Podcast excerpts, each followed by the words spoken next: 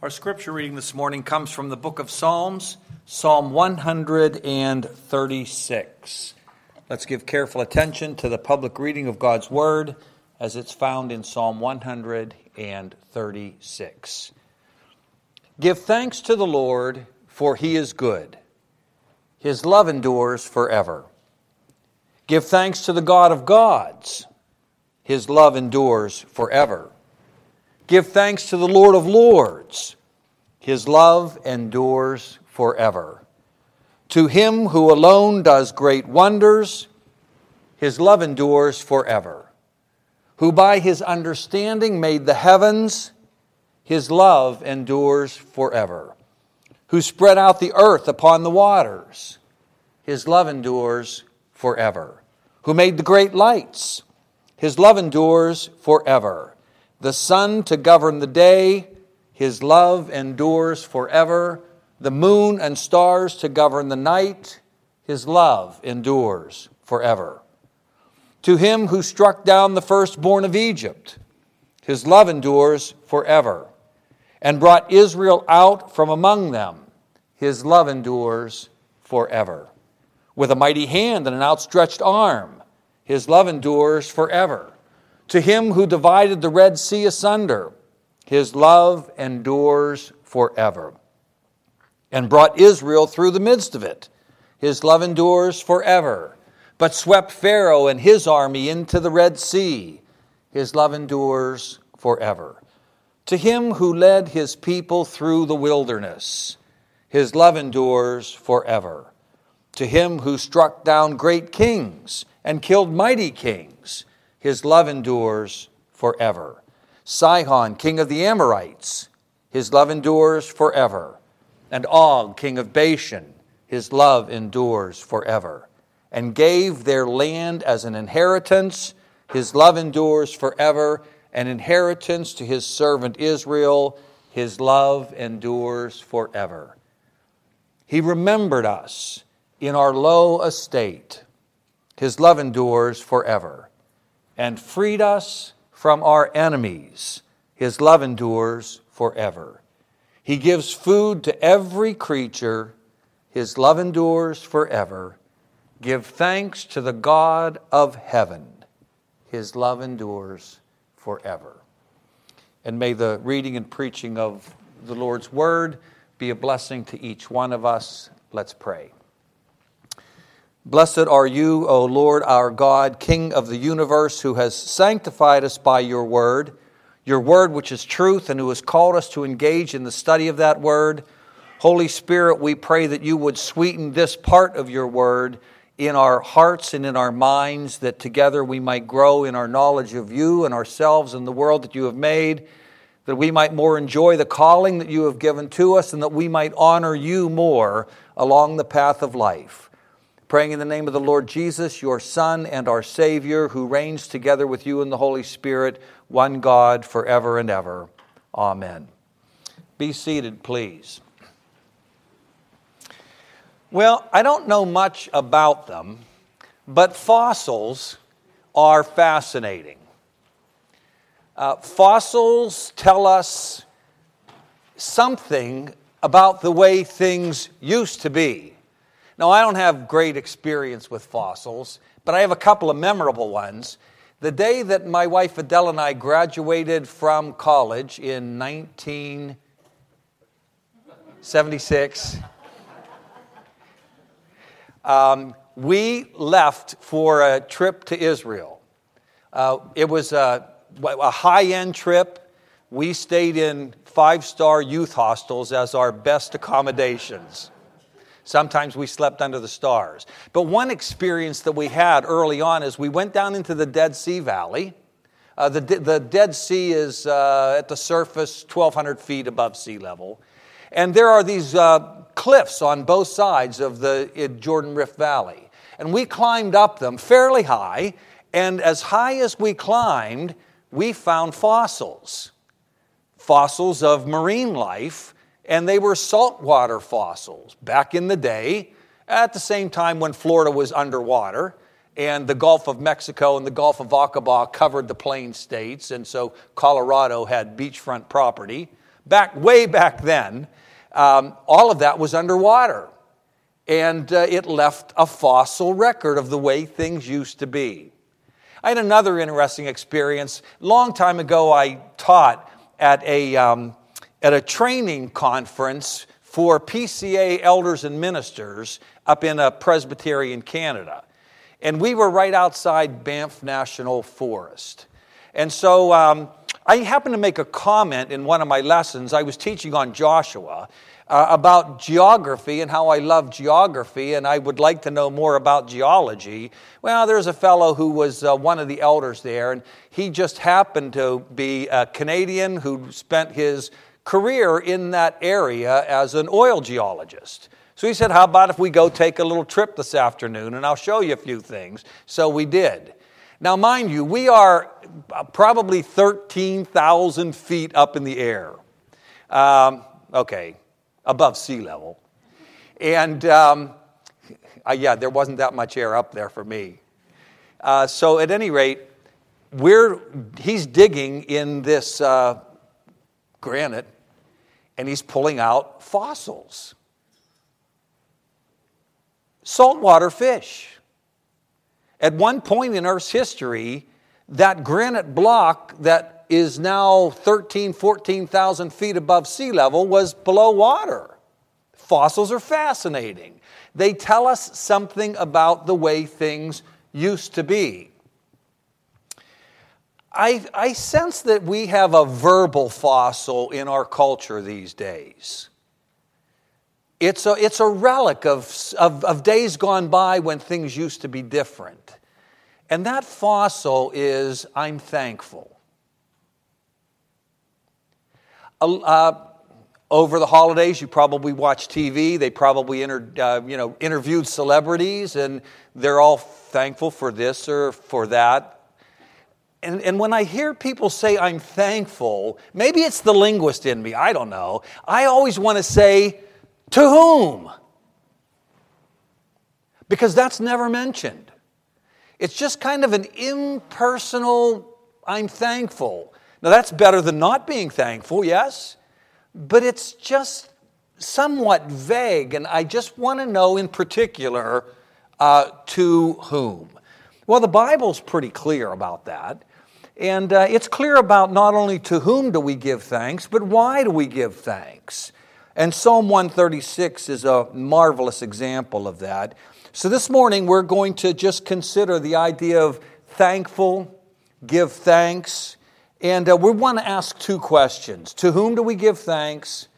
And for what do we give thanks? So that our thankfulness is not vague and empty, but it's very, very, very biblical and it is personal and it is very directed. So let's look first of all at that question to whom? And let's look at just the first couple of verses because the first three verses give us three answers to that question to whom do we give thanks? First of all, to the Lord. Now, in all likelihood, doesn't matter what translation you have in front of you, you will notice here that Lord is in small caps. Capital L and then small cap O, small cap R, small cap D. That's an English printing tradition because what it's telling you is that the Hebrew that is underlying the word Lord is not really a word for Lord, it's God's personal name. It's the personal name of God that deep in Jewish tradition uh, nobody continued to pronounce. So, uh, ancient Jews are, are reciting the Bible and they come to the, the divine name, but they don't say the divine name. Uh, you don't, you, there's a commandment that you're not to misuse the divine name. What's the best way to not misuse it? Don't say it at all. And so, what they would do is they would substitute a Hebrew word that means Lord every time they came to the divine name. And when the Hebrew Bible got translated into the Greek Old Testament, uh, the Greek word for Lord was put in for the divine name. And when the New Testament quotes passages that have the divine name, they use the Greek word for Lord as a substitute. And when uh, Jerome translated the Bible into Latin, he used the Latin word for Lord and didn't use the divine name. And when English tradition uh, picked up uh, with Wycliffe, We use the English word Lord, we don't say the divine name. So this is a very deep tradition. Uh, but that's what's underlying that small caps L O R D. It's a personal name. In other words, when you give thanks, it's not just an impersonal enterprise that you're engaging in. You are personally thankful to a person, uh, to the Lord.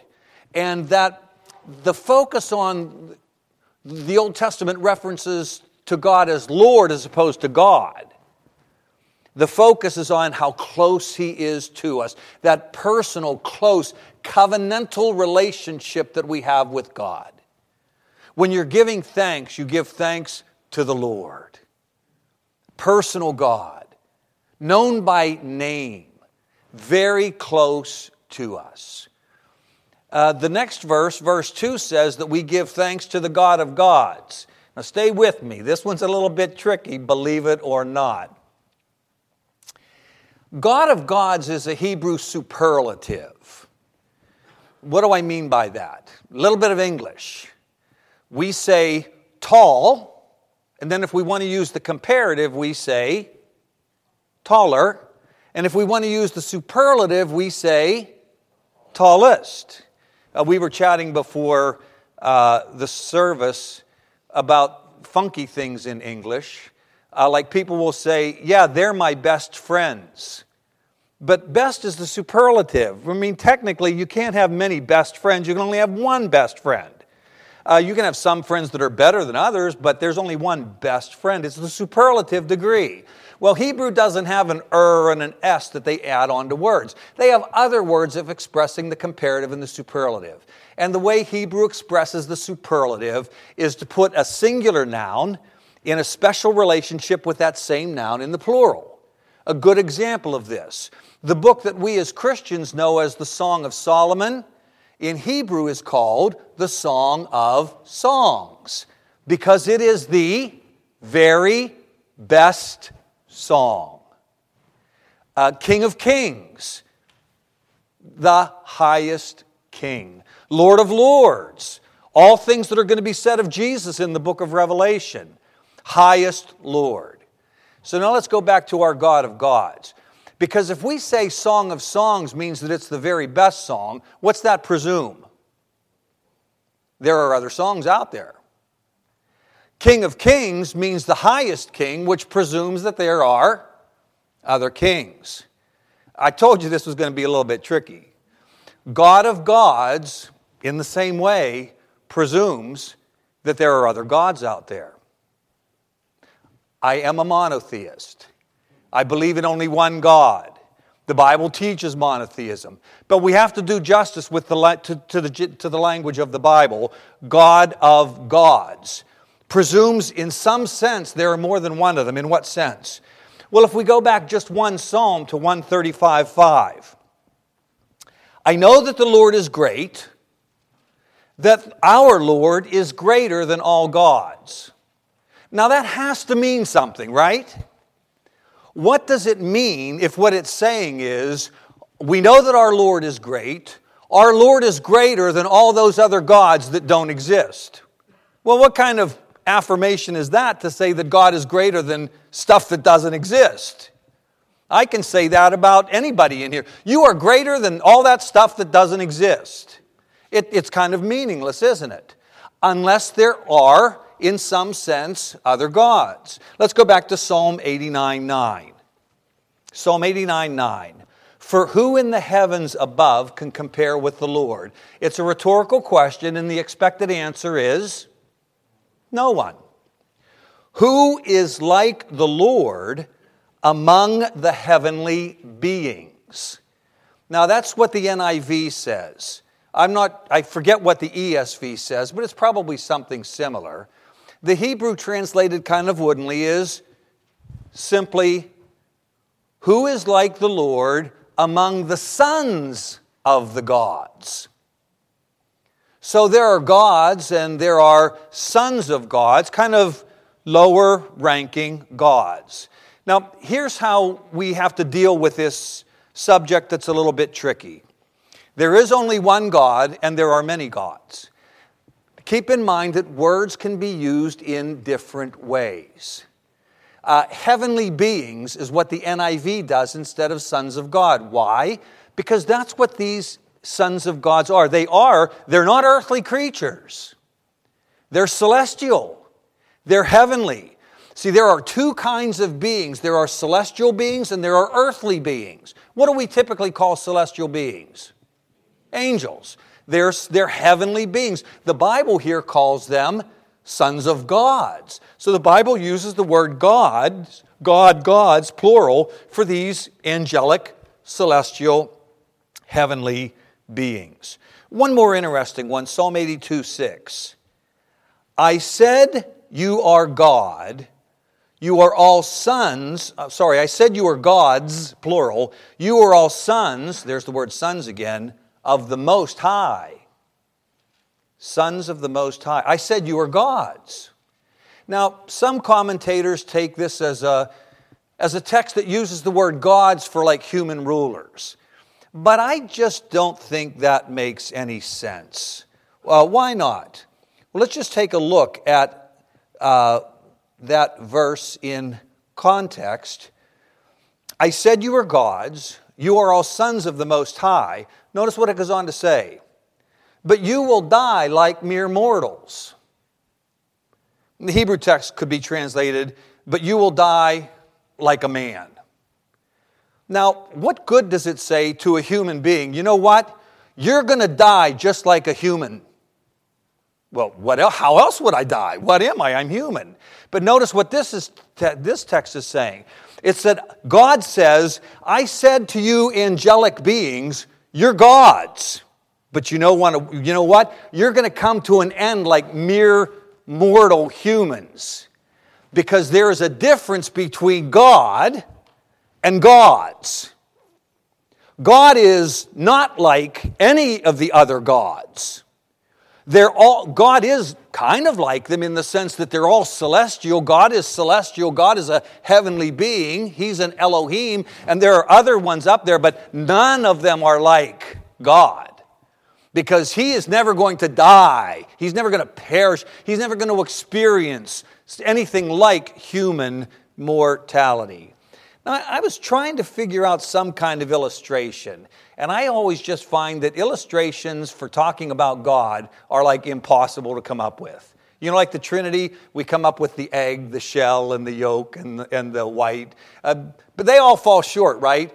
Because how can we, as finite creatures, come up with a perfect analogy for an infinite God? But let me give it a, let me give it a shot. There's a place in London, and when you go into this house, there's a wardrobe. And if you open the wardrobe, you can go through the back of that wardrobe. And when you do, you enter a place called Narnia.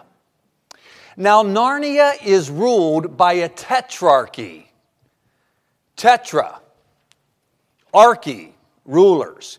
Narnia is ruled by a tetrarchy. There are four kings. But does anybody remember how Peter is referred to? High King. In fact, we have that language in one of our hymns, don't we? High King of Heaven.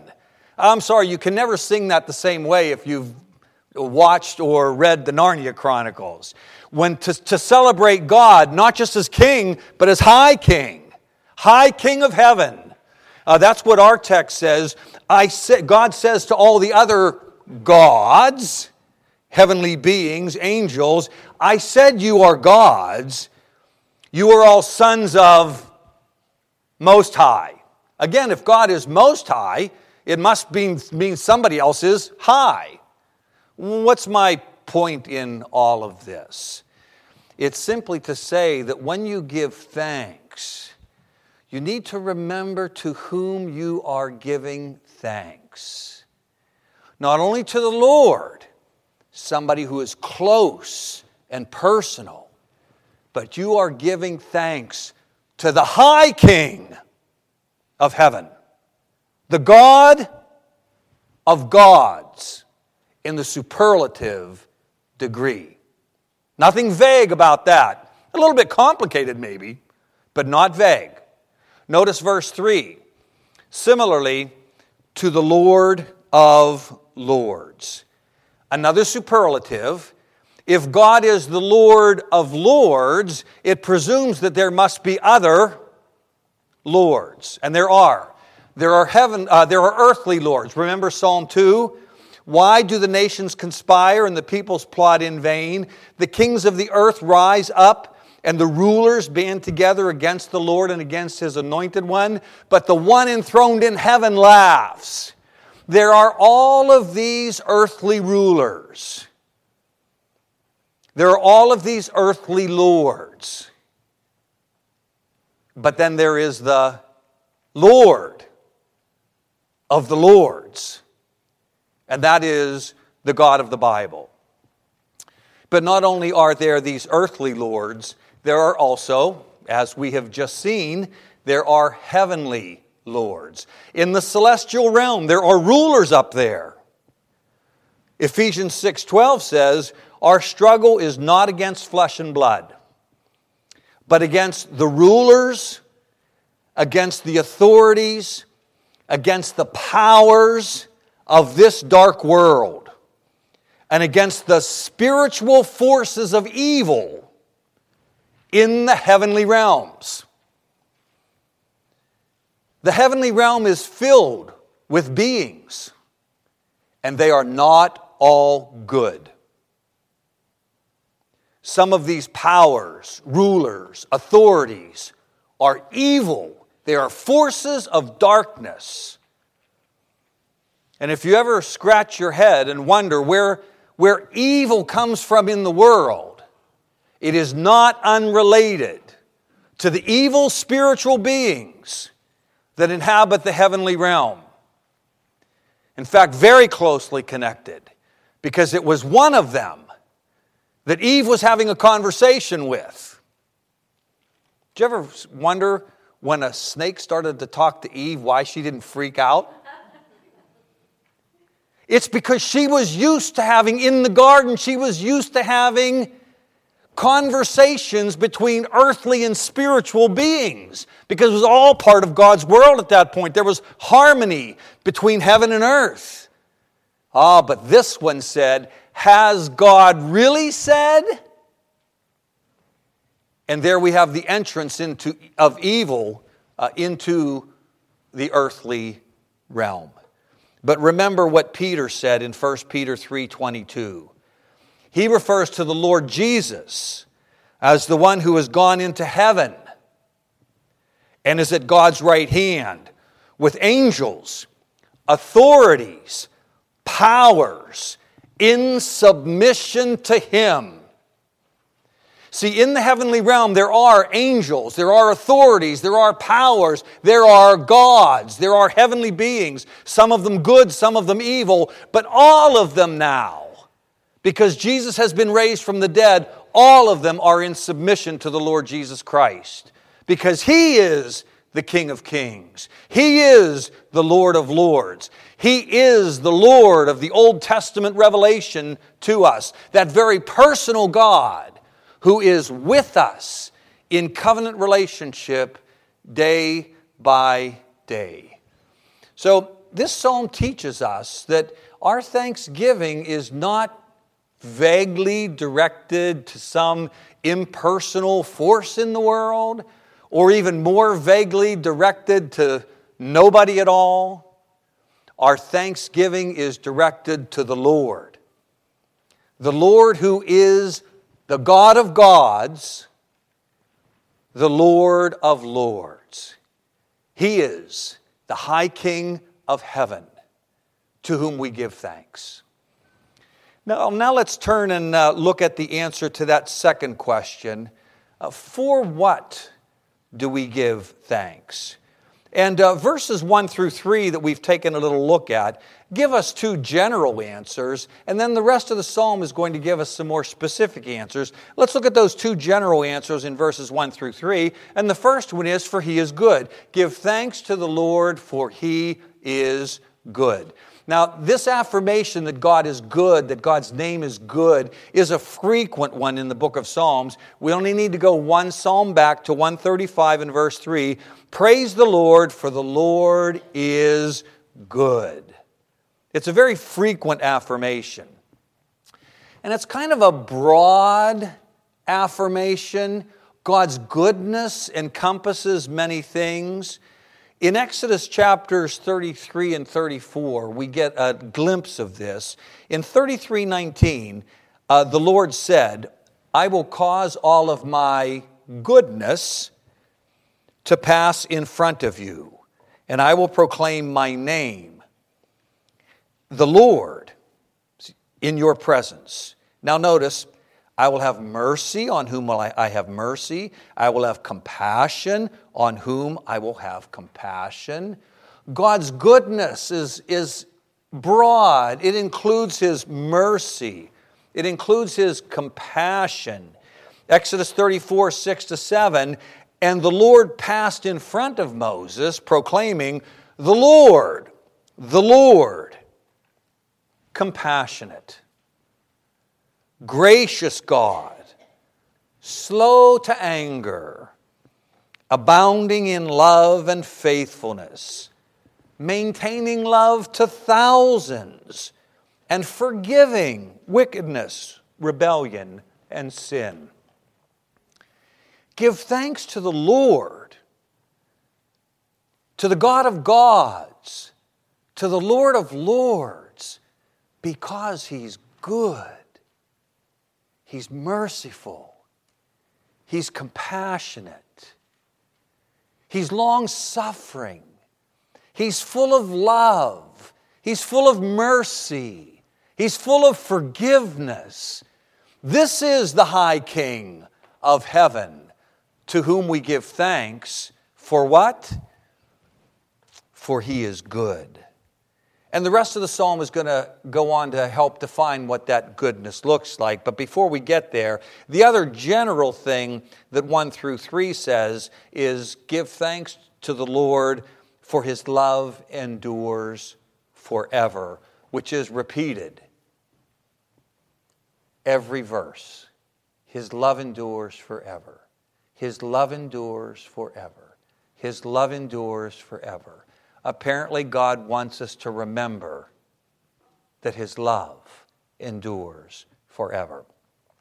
Now, when I say love, I'm using the, uh, the NIV. let's, uh, let's practice a little bit of Hebrew. Everybody say ch, chesed. The accent has to be up front. Chesed. That's the Hebrew word. Uh, you might know this word in English form if you know about a very conservative Jewish movement called the Hasidim.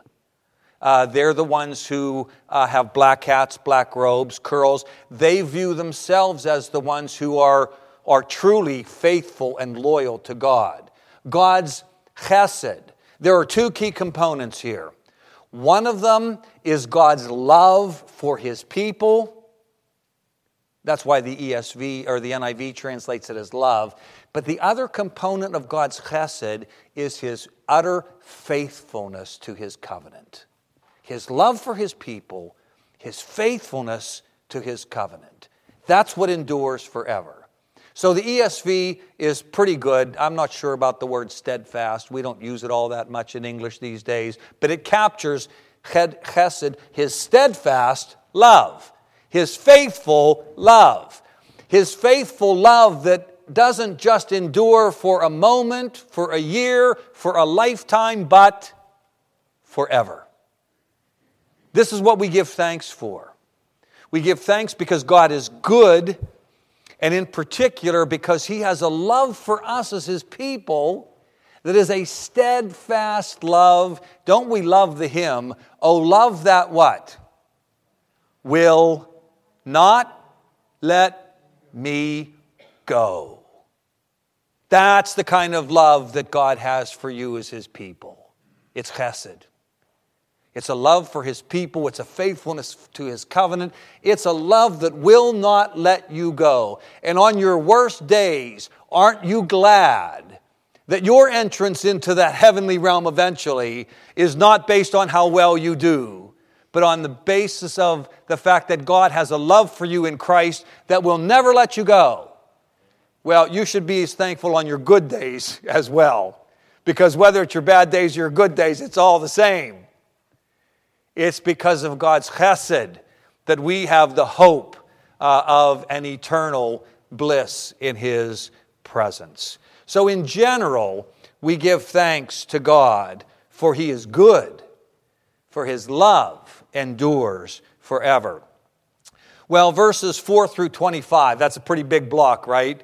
Take a deep breath, sigh of relief. We're not going to look at this in detail. This would be a good series of sermons.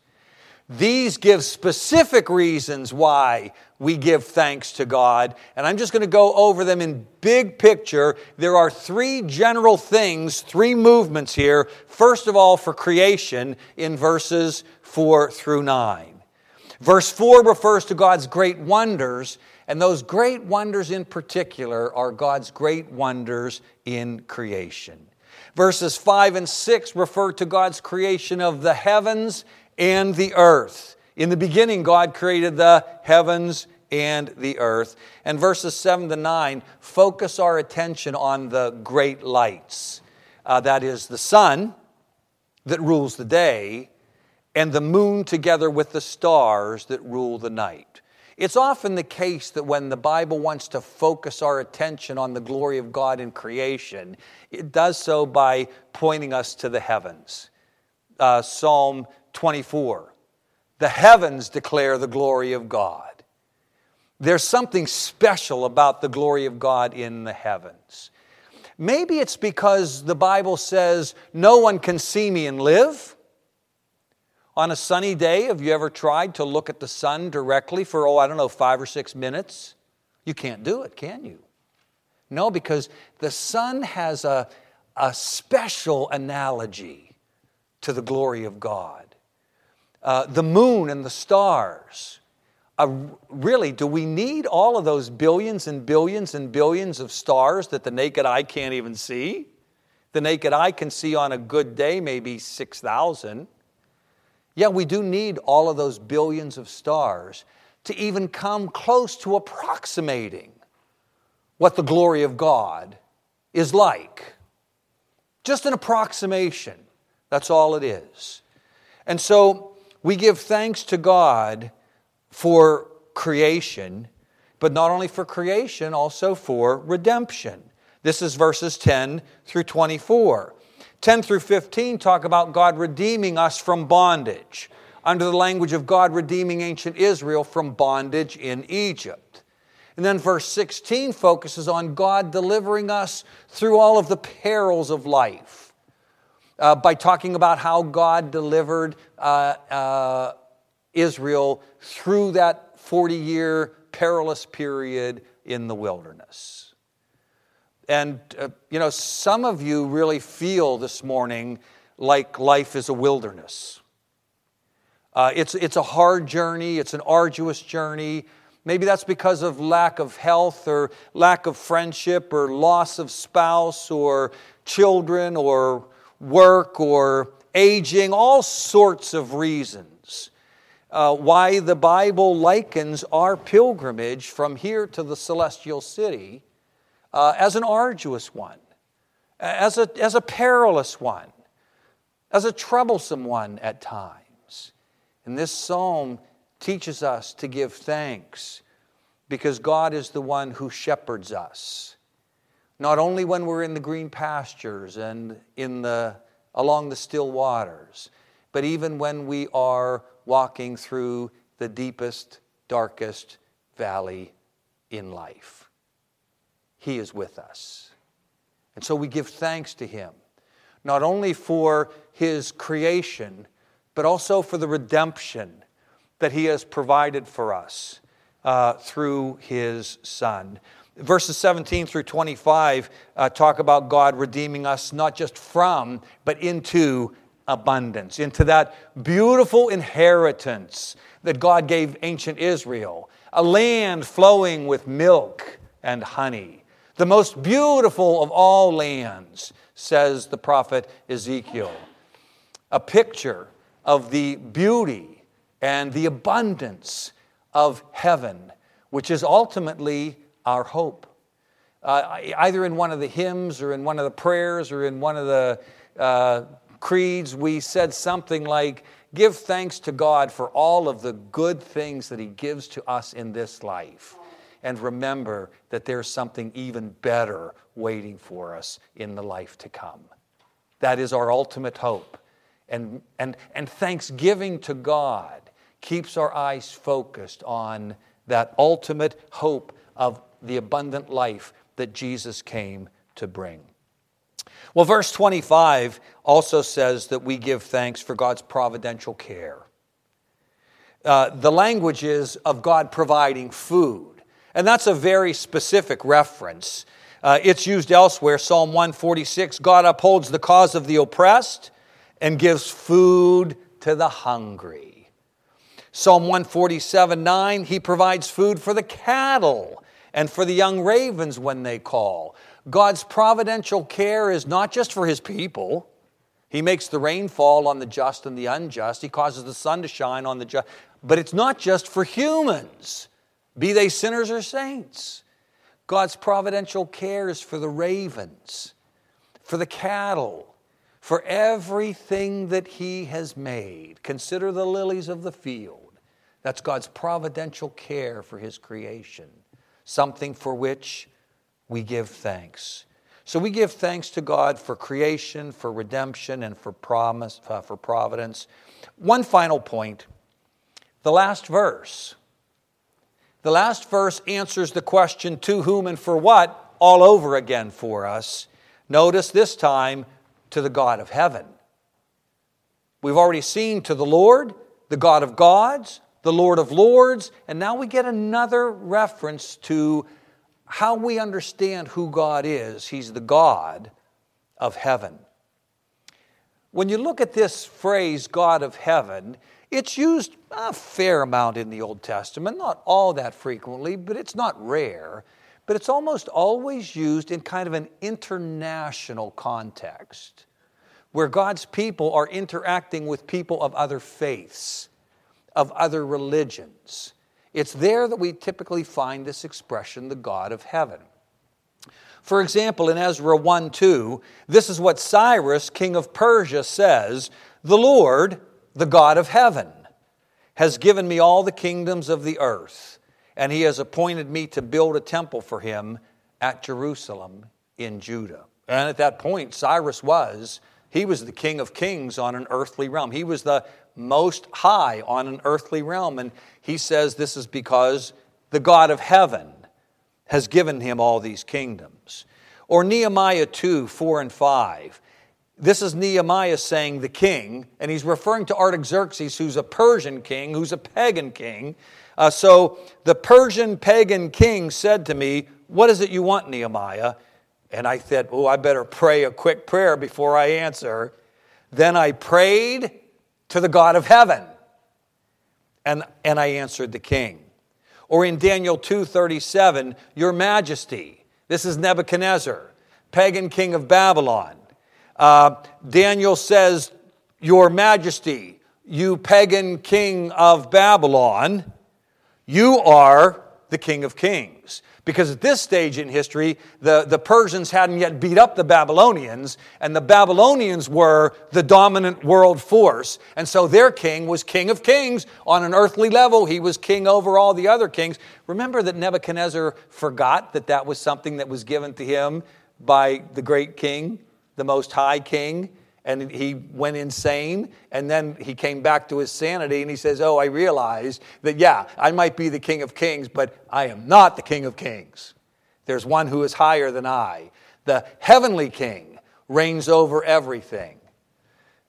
Uh, so you your majesty you are the king of kings. The god of heaven has given you dominion and power and might and glory.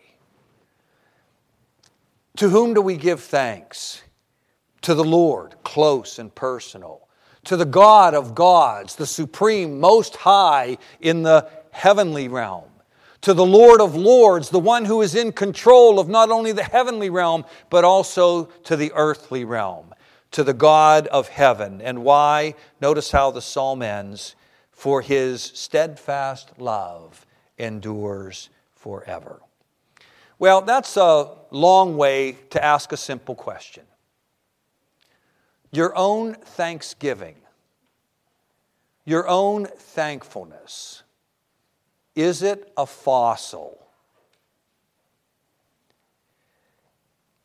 Is it an indicator of the way things used to be in your life? I'm not talking about our culture in general now, let's bring it home. Is it an indicator of the way things used to be when there was that personal, robust, vibrant, thanksgiving to somebody that you knew as Lord, God of gods, King of kings, High King of heaven? Or has it become a fossil where the language is all there, but the heart is no longer in it? Uh, all the language has, it's like looking at a bunch of fossils in a museum. Beautiful in their own right, but indicating the way things used to be and not the way things presently are. May the Holy Spirit write this word on our hearts so that our thanksgiving is not a fossil, but it's biblical. It is to the Lord the God of gods, the Lord of lords, the high King of heaven, because he is good and his love endures forever. Amen. Let's pray. High King of heaven, the one who has won our victory for us, King of kings, Lord of lords, God of gods. To you we give thanks for your glory in creation, your glory in redemption, your glory in providence. We give thanks because you are good. We give thanks because your steadfast love for us as your people endures forever and ever. Amen.